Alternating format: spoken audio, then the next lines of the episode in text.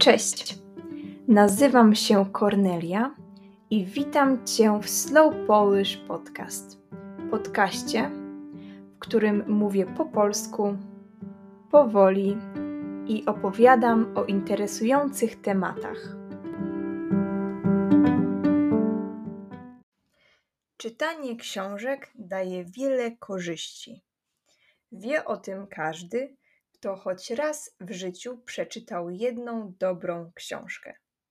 W dzisiejszym odcinku postaram się zgłębić powody, dla których czytanie jest warte zachodu. Na sam początek zaczniemy z bardziej oczywistymi powodami, dla których warto czytać. Książki pogłębiają wiedzę. Myślę, że nie zaskoczyłam nikogo tym stwierdzeniem. Książki to skarbnice mądrości, czyli takie mm, treasuries of wisdom. Więc książki to skarbnice mądrości, doskonałe źródła informacji, z których możemy dowiedzieć się całkowicie nowych rzeczy. Ludzie czytający cechują się większym rozeznaniem w świecie, kulturze, są bardziej świadomi swojego otoczenia, patrzą na to swoje otoczenie z wielu perspektyw.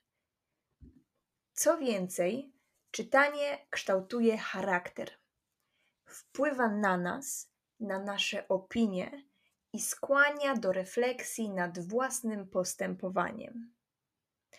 Czytanie często uczy nas również, jak zachować się w danej sytuacji. Czytanie również wzmacnia naszą pamięć. Gdy czytamy jakąś książkę, musimy pamiętać o jej bohaterach, o ich osobowości, historii, tym, co się działo w poprzednich rozdziałach lub ym, o tym, co się działo w poprzednich tomach. Jeżeli książka posiada inne tomy, oczywiście. Gdy mózg stara się to wszystko zapamiętać, wówczas pamięć staje się coraz lepsza. Oprócz polepszania naszej pamięci, książki oczywiście pobudzają wyobraźnię. Wyobraźnia, czyli imagination. Tworzymy w swojej głowie obrazy, często łączymy je z tymi, mm, które już mamy w pamięci. I w ten właśnie sposób rozwijamy naszą wyobraźnię. E, stajemy się coraz bardziej kreatywni. Książki wzbogacają nasze słownictwo. Dzięki czytaniu nasz zasób słownictwa, zasób słownictwa, czyli mm, vocabulary, więc dzięki czytaniu nasz zasób słownictwa się powiększa, a co za tym idzie, możemy wypowiadać się, wyrażać się z większą swobodą, dobierając odpowiedniejsze słowa lub określenia. Łatwiej przychodzi nam wyrażanie nas naszych myśli i uczuć. W naszej głowie pozostają nowe słowa, idiomy, wyrażenia. Stajemy się bardziej elokwentni, oczytani i nie da się ukryć, że przydaje się to w życiu zawodowym, czyli w pracy na przykład, jak i w prywatnym. Jeśli czytamy przed pójściem spać, przed spaniem, może to pozytywnie wpływać na nasz sen. Jest to dobry sposób na wyciszenie się, odstresowanie. Jak wiemy, większość z nas przed spaniem ogląda telewizję, siedzi na telefonie, co swoją drogą według wielu badań okazuje się szkodliwe. Szkodliwe, czyli harmful. Więc yy, według wielu badań yy, używanie telefonu przed spaniem, telefonu, telewizji, yy, tabletów okazuje się szkodliwe. Dlaczego? Wszystkie te urządzenia, mm, takie jak tablety, telefony, telewizory, etc., emitują niebieskie światło, które zakłóca produkcję melatoniny. Melatonina to hormon snu, co w konsekwencji utrudnia zapadanie w sen. Ale umówmy się, większość z nas tak właśnie robi. W takiej sytuacji czytanie przed snem może być świetnym rozwiązaniem. Wpłynie to na spokojny sen, zrelaksuje nasze ciało i umysł z dala od niebieskiego światła i mediów społecznościowych. Czytanie poprawia naszą koncentrację. Jest to dość logiczne. Aby czytać książkę, musimy być skupieni. Im więcej czytamy, tym lepsza jest nasza koncentracja.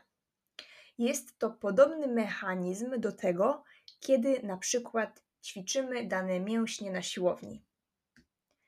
Czytanie książki pozwala mózgowi odbyć mm, rodzaj treningu, stymulując mózg do pracy. Im bardziej jest on aktywny, tym dla niego lepiej. Bardzo często utożsamiamy się z bohaterami książek. Jest to o tyle wartościowe, że gdy mamy jakiś życiowy problem i książkowy bohater zmaga się z tym samym problemem, możemy poczuć się, że nie jesteśmy w tym sami. Książki często odzwierciedlają nasze codzienne życie, przeciwności losu, z którymi się zmagamy, etc.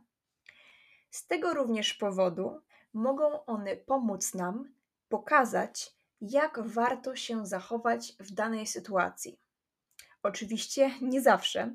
Czasami pokazują nam, jak zdecydowanie nie powinniśmy się zachować. Książka rozwija empatię, która jest czymś niezbędnym w dzisiejszych czasach.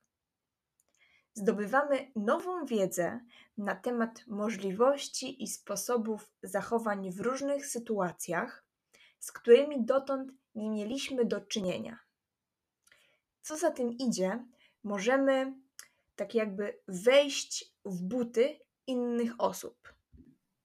Wejść w czyjeś buty, czyli mm, step into somebody's shoes. Możemy przez to poznawać siebie, zadając sobie pytania, co byśmy w danej chwili zrobili, jak byśmy się zachowali. Mimo, że tak naprawdę nie przeżywamy tego doświadczenia. I to właśnie rozwija naszą empatię. Mam nadzieję, że zachęciłam Was do czytania książek. Oczywiście, jeżeli jeszcze nie czytacie. Na koniec mam do Was ogromną prośbę. Pod opisem odcinka znajdziecie ankietę. Pojawi się w niej jedno proste pytanie odnośnie mojego podcastu. Wystarczy zaznaczyć, czy Wam się on podoba, czy nie. Jeżeli macie ochotę, w sekcji QA możecie rozwinąć Waszą myśl, co dokładnie Wam się nie podoba, a co powinnam kontynuować. Wasza opinia jest dla mnie bardzo ważna, bo to dla Was tworzę ten podcast. Jeśli chcecie, możecie również zrobić to w formie wiadomości głosowej. Opisie odcinka znajdziecie link. Wiadomość nie musi być po polsku, chociaż zachęcam w ramach praktyki. Możecie nagrać ją po angielsku, lub jeżeli waszym ojczystym językiem jest hiszpański lub francuski, mm, też was zrozumiem. Jeśli nie macie tyle czasu, proszę was chociaż o zagłosowanie w ankiecie. Potrwa to dosłownie 3 sekundy, a może przyczynić się do polepszenia podcastu. Z góry bardzo Wam dziękuję.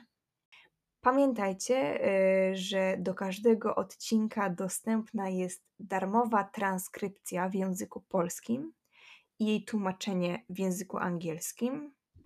Znajduje się ona na mojej stronie internetowej slowpolishpodcast.pl. Mm, także serdecznie Was tam zapraszam. Jeżeli mówię za szybko lub za wolno, zawsze możecie zmienić prędkość i dopasować ją do swoich możliwości. Dziękuję Wam bardzo za wysłuchanie tego odcinka i do zobaczenia.